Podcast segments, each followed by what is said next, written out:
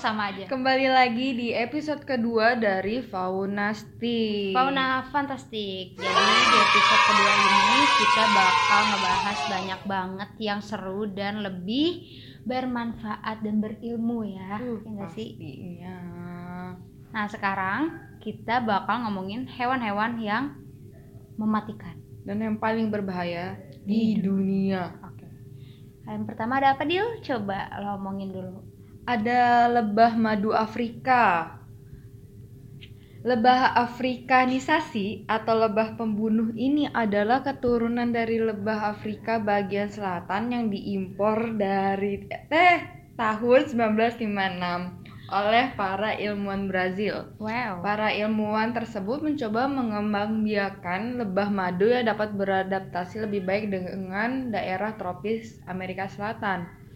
Akibat sifat lebah madu Afrika yang terlalu defensif, ini mereka sangat mudah bereaksi terhadap gangguan. Hewan mematikan yang sangat brutal ini menyakiti pengganggunya termasuk suara atau bahkan getaran dari kendaraan. Maksudnya gimana tuh? Jadi itu kayak lo keganggu aja sih tiba-tiba ah berisik lu langsung kayak langsung kayak ditampol gitu Oh, gitu. manusia ya kalau manusia ya kalau manusia Iya, iya benar-benar. Itu udah dari si lebah. Iya. Nah, selanjutnya ada dari hewan laut nih, Hmm. si ikan Sinansea. Sinansea. kayak itu ya nama Sinansea. nama skincare apaan? apaan? Skincare apaan? Oke, lanjut. lanjut lanjut nih ikan Sinansea ini adalah hewan mematikan berjenis ikan paling berbisa di antara semua ikan yang ada di Hah? laut. bisa Nah, bentuknya itu ikan kayak batu gitu, Dil. Bentuknya tuh kayak batu, nggak terlalu gede.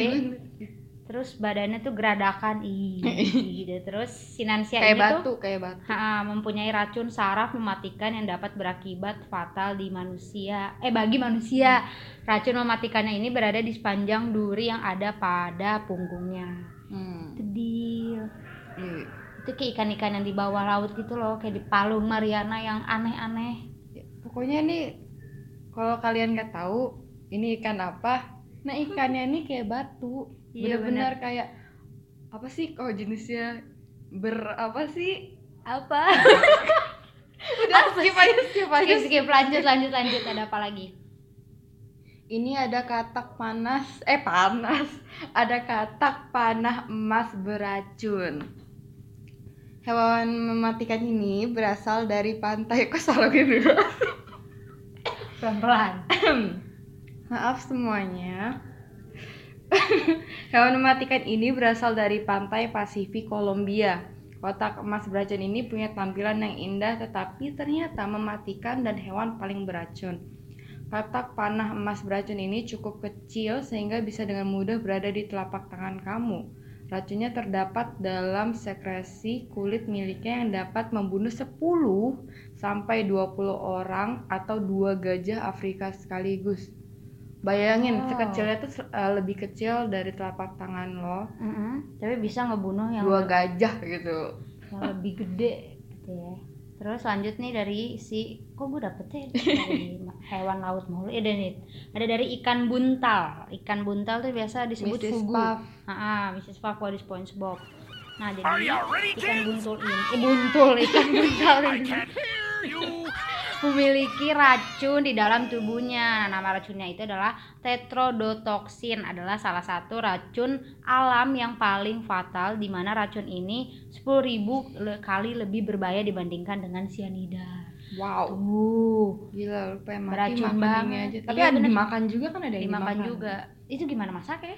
Ya orang yang ahli doang. Terus yang jago, benar-benar. Lanjut Nah, lanjut. lanjut, ada dubuk. Lanjut ya. Eh, Lanjut. lanjut, ada dubuk. Kok dubuk apa tuh dubuk? Dubuk tuh hena. Oh, ini. Hena kalau itu yang biasa di The Lion King tuh loh. yang lari cepet. Ya yang lari cepet. Ah, Nah jadi hena atau dubuk ini merupakan salah satu hewan yang paling mematikan karena gigitannya. Tekanan gigitannya bisa mencapai, aduh apa sih baca? 1100 PSI. Apa? PSI bola. Diam lu sih. Bahkan ada sumber lain yang menyebutkan bisa lebih dari itu. Hewan hena merupakan salah satu hewan yang memiliki gigitan paling kuat di dalam kerajaan binatang. Wow. Hina bisa mencabik-cabik hingga ke dalam tulang hewan buruan jadi tulang langsung pecah gitu ya. Ih, berarti gigitannya sangat dalam ya, Dil. betul sekali Hmm. lanjut kali ya Udah sih, itu Ya, doang lanjut yang ke topik berikutnya itu maksudnya sih ada udah ada lima hewan yang berbahaya di dunia. Eh, iya mematikan. Jadi lanjut ke topik selanjutnya. Hewan-hewan yang udah punah Mm-mm. apa aja Gimana sih itu? Dinosaurus. Apalagi Pidi? dodo Dodo apa? oh Burung yang dodo Iya burung dodo. Terus ini mamut. badak bercula satu Nah, itu kenapa lo ngomongin tiba-tiba hewan punah? ya karena kita bakal ngomongin hewan-hewan apa aja yang punah dan kenapa kok bisa aduh Oke, sekarang kita bakal ngomongin hewan-hewan yang sudah punah di dunia ini. Ya kan? iya Nah, yang pertama ini ada dari si burung dodo. Jadi burung dodo ini adalah burung punah yang gak bisa terbang. kayak penguin Burung tapi nggak bisa terbang. ya kayak penguin Memiliki tinggi sekitar 1 meter dan berat 10,6 hingga 17,5 kg. Berat gak kata lo, Dil? ya enggak Lumayan lah. 17 aja. ya i- i- ya udah lah ya udah Dodo merupakan burung endemik asal Mauritius, negara kepulauan yang terletak di sebelah timur Madagaskar. Burung ini tuh dideskripsikan eh, gemuk, berbulu abu-abu, kecoklatan, berkaki kuning dan memiliki sejumput bulu ekor dan paruh yang tebal. Hidup Dodo nih awalnya tuh baik-baik aja Del sebelum Mm-mm. kedatangan manusia di kepulauan Mauritius itu. ya ampun Nah, karena gimana nih gue jelasinnya ya? gue bingung. Nah, karena si Dodo ini nggak terbiasa hidup tanpa predator, membuat Dodo tidak memiliki kemampuan untuk beradaptasi. Hmm, ya. Makanya pada tahun 1662 eh, ada pembunuhan massal hingga akhirnya si Dodo ini dinyatakan punah. Gitu di. Hmm. Kasian ya. Berarti manusia tuh udah termasuk predator gak sih? Iya, kan semua salah. Semua Eh, serba salah. Semua serba salah manusia kalau hewan-hewan punah. Banjir salah manusia gak? Salah manusia. Salah manusia. Bukan. ya lanjut. Udah, lanjut. Lanjut. Lanjut ada harimau Tasmania atau yang biasa dikenal Tasmanian Tiger yang merupakan marsupialia carnivore. Aduh. Memiliki punggung bercorak belang membuatnya dijuluki sebagai harimau. Namun, ada juga yang menjulukinya serigala karena bentuk tubuhnya dan sifatnya yang mirip dengan fa- family Canadidae. Kanidae. Canadidae. Kanidae. Ah, wah susah ribet. Keberadaan harimau Tasmania tersebut kini banyak dipertanyakan oleh setiap orang. Hewan ini dianggap punah sekitar 80 tahun lalu. Diketahui harimau terakhir mati pada tahun 1963. Keberadaan hewan yang memiliki garis di punggungnya ini dianggap sebagai ancaman karena kerap memakan hewan ternak penduduk. Hmm, jadi Oleh karena itu, keberadaan si harimau si Tasmania. Tasmanian ini eh, nggak diinginkan gitu sama penduduk. Para pendatang dari Eropa berusaha memusnahkan harimau berekor panjang itu secara sistematis dari alam liar di Australia. Jadi gitu, kasihan ya manusia lagi. manusia lagi. Ini semua ulah manusia. Oke, lanjut sekarang dari sapi laut Steller. Nah, sapi laut Steller ini tuh mirip dengan manate atau dugong. Nah, kalian pasti tahu dugong tuh bentuknya kayak gimana ya? Putri, bedanya- eh, putri mermaid. Beda. Iya, orang-orang bilangnya mermaid gitu ya kan? Putri duyung. Putri duyung, Hmm. putri. Jadi cuman kalau si sapi laut steller ini bedanya tubuh mereka jauh lebih besar dari si dugong dil. Jadi lebih gede si sapi laut steller ini. Nah, sapi laut steller ini bisa hidup hingga 9 meter panjangnya. Penampilannya yang istimewa dan lemak di dalam tubuh membuat hewan ini jadi sasaran pemburu. Tuh manusia lagi. Sapi laut steller ini hewan yang hidup di laut ditemukan oleh kapal seorang ahli hewan pada tahun 1741. Sayangnya, hanya dalam waktu 27 tahun sejak pertama kali ditemukan, sapi laut steller sudah dinyatakan punah pada tahun 1768. Udah Hmm. lama banget. Nama Nah, kepunahan, kepunahannya juga ini karena pemburuan yang berlebihan oleh manusia untuk diambil daging dan minyaknya. Wah, tapi gue pernah ngeliat, tapi gue pernah ngeliat dugong dari SeaWorld. Kan ini sapi laut setelan, Oh, bukan iya. dugong yang mirip. Oh, mirip. Mm-mm, ini lebih gede dari dugong. Udah tahu dugongnya gede kayak gimana? Ini lebih gede lagi. Gede banget Wih, pokoknya. cakep ya. Udah lanjut. Tadi kan ada Tasmanian Tiger. Nah, Sekarang? sekarang, ada harimau Oh, Jawa. lu spesialis harimau ya? Terus lanjut. Nah, si harimau loreng Jawa yang punyai nama latinnya Panthera tigris sondaica merupakan salah satu satwa endemik tanah Jawa yang pernah hidup tersebar dan menjadi predator puncak rantai makanan di hutan-hutan belantara tanah Jawa. Catatan sejarah juga menceritakan adanya sebuah tradisi para pembesar kerajaan Jawa di masa lalu yang bernama Rampogan Macan, sebuah pertunjukan adu harimau yang turut menyebabkan berkurangnya secara cepat populasi harimau Jawa. Nih, sayang banget. Sedih gue bacanya. coba lanjutin lanjutin. Seperti pertunjukan spektakuler di arena gladiator Kolesium Roma di masa lalu, Mm-mm. Rampogan macan menggunakan hewan buas seperti harimau, macan tutul, dan macan kumbang untuk diadu dengan binatang lain seperti kerbau atau dengan manusia yang bersenjatakan tombak. Mm-mm. Tunggu tunggu, Apa-apa? kebo versus macan. Kok Apakah ada, ada ada kesempatan gak sih kebo bakal menang? Kan kebo lemot ya. Lemot eh lemot gak sih kebo? Nggak tahu deh. Nggak usah buat bajak sawah dia kan lama. Lu macan cepet. Eh harimau cepet. Nih, salah satu hal menarik dalam pembahasan harimau Jawa adalah keyakinan sebagai kayak keyakinan sebagian peneliti dan sebagian orang bahwa harimau Jawa belum sepenuhnya punah Mm-mm. dan mereka masih meyakini bahwa masih ada individu harimau Jawa yang masih tersisa di pedalaman hutan-hutan tanah Jawa. Tapi menurut gue masih ada sih. Tapi di pedalaman gitu lah di Iya, nah hutan-hutan. hutan Indonesia tuh Mm-mm. luas ya. Betul.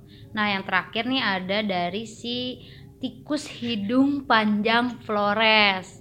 Nah, tikus hidung panjang Flores atau Flores long nose rat saat ini adalah dari ditemukannya tuh hi- hidup di wilayah hutan montane di bagian barat Flores. Ada di Indonesia nih, Dil. Jadi dia ditemuin tuh pada tahun 1991. Masih masih muda lah ya, masih awal-awal lah 91, coy. 91 Masih tuaan. masih 90-an lah. Hewan ini tuh diketahui hidup di ketinggian 1000 hingga 2000 meter pada Gunung Ranakah. Tapi diyakini hewan ini dalam keadaan bahaya disebabkan kehilangan habitat. Hewan ini dinyatakan punah oleh IUCN, IUCN pada tahun 1996. Hmm. Udah 24 tahun yang lalu dia udah punah. Kayak gitu dia. Udah sih, itu aja hewan-hewan yang sudah punah ya di dunia ini. Jadi selanjutnya kita akan menjelaskan tentang Apakah kita bisa mengembalikan hewan-hewan punah tersebut? Kalau kita ngembaliin dinosaurus ke zaman sekarang kayak di film-film fiksi, mungkin itu nggak mungkin.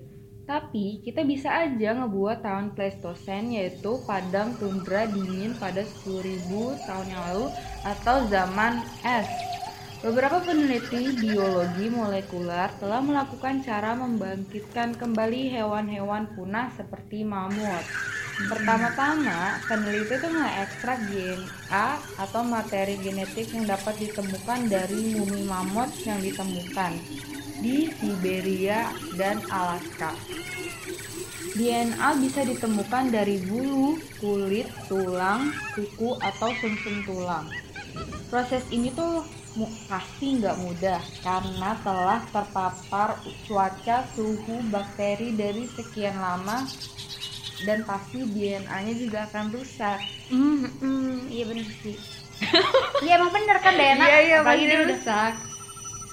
Jadi DNA mamut ini akan dimodifikasi dengan saudaranya mereka yang masih hidup yaitu gajah Asia. Lalu kombinasi DNA genetik kedua spesies ini disuntikan ke sel embrio kemudian ditanamkan ke induk gajah Asia. Kalau dipikir-pikir kenapa uh, dinosaurus tuh nggak bisa dibalikin lagi gitu loh kayak kalau kita nonton Jurassic Park, Jurassic World gitu. Itu karena mereka tuh udah terlalu lama gitu, jadi nggak bakalan bisa. Jadi kayak DNA mereka juga pasti udah rusak banget gitu yang mamut 10.000 tahun yang lalu aja udah rusak apalagi udah berjuta-juta tahun gitu Mm-mm. kan nah kalau kalian masih bingung gimana cara mereka bakal balik lagi ke dunia kita itu dengan ca si peneliti ini tuh bakal apa sih ya bahasa Indonesia yang benar dan baik itu gimana jadi mereka tuh proses hybrid gitu loh Ah, ah. tahu nggak sih hybrid tuh kayak gimana sih jadi kayak percampuran dari Penggabungan, em, penggabungan dari he- kedua hewan yang berbeda menjadi satu jadi kayak yang tadi dibilang DNA-nya siapa si mamut si mamut tuh dicari sama uh, hewan yang mirip 11-12 sama si mamut ini yaitu kan pasti gajah. Gajah. Jadi gajah tuh DNA-nya dicampur. uh, jadilah tuh anaknya tuh kayak- ya mungkin belang-belang gitu kan mungkin kalau misalkan jadi hasilnya bakal belang-belang. Tapi ini nggak nggak mungkin cuma 10 tahun 11 tahun si mamut ini bakalan datang. Kita butuh waktu mungkin beratus-ratus tahun lagi sampai akhirnya si mamut ini bener-bener percampurannya bener-bener 100% berhasil gitu loh. Jadi- Ya, sempurna 100% sempurna. Ya bukan yang masih ada campuran dari si gajah Asia ini gitu. Jadi emang harus nunggu lama ya. Ini lama dan kita bikin sekarang nggak mungkin lima tahun kemudian iya. langsung bisa. Jadi kayak untuk mungkin cicit cicit cicit cicit cicit cicit lagi Ribet. cicit kita yang bakal mungkin lihat gitu. Kita yang bikin mereka yang lihat gitu kan. Lanjut Oke, tadi si Dila udah ngomongin kalau bisa nggak kalau kita lewat hewan-hewan yang sudah punah. Nah sekarang buat kalian nih, kepengen nggak sih bisa ngobrol sama hewan-hewan peliharaan kalian? Pengen nggak sih kayak bisa ngerti bahasa hewan tuh kayak gimana? Nah, Tar dulu, lama. Jadi, coba udah ada deal penelitiannya udah ada penelitiannya di kan semakin sekarang tuh canggih banget dan mana-mana semua tuh bisa kan nah ah, benar nah, tapi ini- semua ini kan apa tuh kalau kita ingin mempertahankan so, apa tuh hewan-hewan sekarang biar nggak tetap punah itu kan dari manusia sendiri kan ah, ah. nah kalau kita kebahas tek apa tuh namanya teknologi, Teknologi. atau semakin canggih kadang juga bisa merugikan juga nggak sih? Merugikan kita. Merugikan misalnya tadi siapanya kita apa? Kita ada teknologi ngembaliin lagi uh, hewan purba gitu kan. Ah, ah. kemungkinan lagi hewan purba itu datang bakal terulang lagi gitu loh. Mereka bakal punah-punah juga untuk kesenangan kepuasan manusia. Lalu ntar ada juga teknologi yang bikin uh, orang bisa ngomong eh orang bisa ngomong. Bisa kita, ngobrol. kita bisa nger- uh, ngobrol sama hewan. Mungkin nanti akhirnya berevolusi nggak sih? Kayak berevolusi kayak di, kita nonton film-film iya gitu. benar.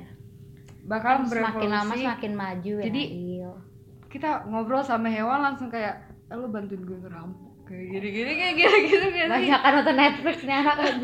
Enggak maksudnya kan kadang kita kan terinspirasi dari film-film fiksi. Iya sih nah benar. ternyata film fiksi sekarang tuh banyak yang kejadian gitu loh sekarang nah pokoknya sekarang lanjut dah Alda akan Oke. menjelaskan Jadi mungkin gak sih manusia tuh bisa berkomunikasi dengan hewan? Nah dilansir dari Tech Times, para peneliti saat ini sedang menggarap perangkat kecerdasan buatan untuk menerjemahkan bahasa hewan di masa depan. Nah jadi ada nih dari si pakar perilaku hewan namanya Kon Slobodchikov. Gimana orang? Rusia ya nggak tahu tapi dia dari Northern Arizona University memprediksi kemungkinan hewan peliharaan dan pemiliknya bisa saling berkomunikasi atau ngobrol menggunakan alat penerjemah dalam waktu kurang dari 10 tahun. Itu dia. Terus si Slobod Slobodchikov ini tuh udah nge apa tuh udah ngebuat sampel gitu. Dia udah mempelajari rekaman anjing padang rumput. Oh anjing padang rumput tuh kayak marmut Mam, mam, marmut yang muncul Iya, di iya. itu loh yang suka nyuri itulah Ya, dia tuh udah bikin sampel selama 30 tahun Dia dia dan sejumlah peneliti mempelajari gerak-gerik hewan itu dalam berbagai perilaku seperti geraman, gonggongan, atau lolongan menggunakan alat khusus yang bisa mendeteksi bagaimana hewan-hewan itu berkomunikasi. Itu deal. Gila, Iya gue pengen ngomong sama harimau. Nggak bisa nih hewan peliharaan doang Oh. dia. Sampai nah gitu. Terus jadi tuh sebenarnya dia tuh ngerubah eh decitan hewannya itu ke ke ini bentar ya saya lupa Ke mana? oh ke algoritma Oh. yang mengubah vokalisasi anjing padang rumput itu ke dalam bahasa Inggris Aduh algoritma itu kayak matematika ya. Aduh udah nggak gue yang dua yang bego. pokoknya gitu deh tapi dia bisanya ke Hmm. dalam bahasa Inggris doang Ya ntar kita terjemahkan ke bahasa Indonesia. oke mungkin nanti ada ya ahli hewan dari Indonesia yang mau menerjemahkan ke bahasa Iya Indonesia Agnes buat anjingnya. oh iya benar Agnes sangat mencita-citakan ingin ngobrol dengan Boni anjingnya gitu deal pokoknya ngerubah decitan ke algoritma dan mengubah ke bahasa Inggris, Inggris. itu nah Itu dia materi-materi yang dibahas di episode 2 Di Faunastik. Faunastik. Fauna Fantastik. Keren kan gimana? pasti kalian merasa menjadi lebih pintar apa sih Iya, deh, gitu iya deh. emang ngerasa pasti lebih pintar dan langsung kayak wawasannya tuh langsung kayak wow ternyata bisa ya oh my god Iya. Ternyata dunia hewan itu sangat luas ya. sangat-sangat dan kalau kita hubungkan dengan Teknologi. sosialis Bisa. teknologi, Teknologi bisa, sains sejarah bisa, sejarah tuh banyak. bisa. Mm-mm. Kayak gitu. Jadi sekian dari podcast Faunastik Episode 2 kedua, gue Alda dan gue Dila. pamit undur diri. Iya pamit undur diri. Bye. Bye bye.